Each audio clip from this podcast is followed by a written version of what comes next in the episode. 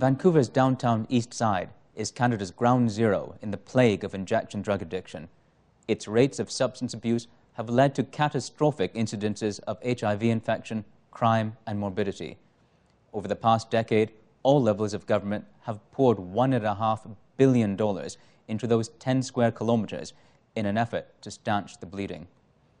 The most controversial initiative of all has been Insite, a clinic providing addiction treatment, medical attention, and mental health counselling.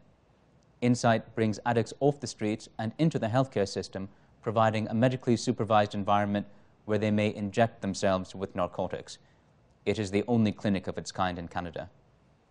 I empathise with the revulsion many Canadians feel at the use of public facilities to shelter drug use, and I understand the anxieties many parents have that the state is offering their children mixed messages on the probity of narcotics. But the overwhelming conclusion of scientific study is that Insite and other harm reduction programs reduce addiction, decrease overdose deaths, curb the spread of disease, and diminish drug related violence. The federal government's campaign to shutter these programs is little more than an effort to purchase easy political popularity at the expense of a wretched and unpopular segment of society. It is unworthy of our country's higher responsibilities. I grew up in Toronto's Parkdale neighbourhood when it was most beset by drug abuse and its companion crimes. One warm summer afternoon, walking home from middle school, I literally tripped over the corpse of a young woman protruding from sacks of roadside garbage. It was a grotesque sight, but not unique. She was riddled with needle tracks, and in her final moments of life, her body had tried to evacuate its poisons by ex expelling all of its fluids. A final rictus of terror remained carved on her face. Even as a child, I understood that she had died alone, stripped of all dignity, and left to rot in the sun with the trash. But she wasn't trash. She was someone's daughter. She had been someone's little girl.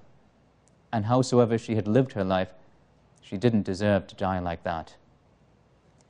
Years later, as president of the Parkdale Community Health Centre, I saw firsthand the disgust, anger, and fear that harm reduction programs provoke. But I also saw that these programs provide the only thread of hope for too many of our neighbours trapped in the abyss of addiction.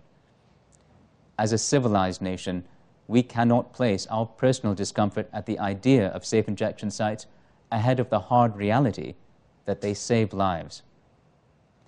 Despite consistent rebuffs from the courts and in defiance of pleas from the Canadian Medical Association, the federal government has announced that it intends to pursue its efforts to close Insite all the way to the Supreme Court. The government's decision is wrong medically, it is wrong morally, and it will be judged to be wrong legally. Because if that woman's death wouldn't be acceptable for my child, it shouldn't have to be acceptable for anyone's child. For the agenda with Steve Paikin, I'm Akaash Maharaj.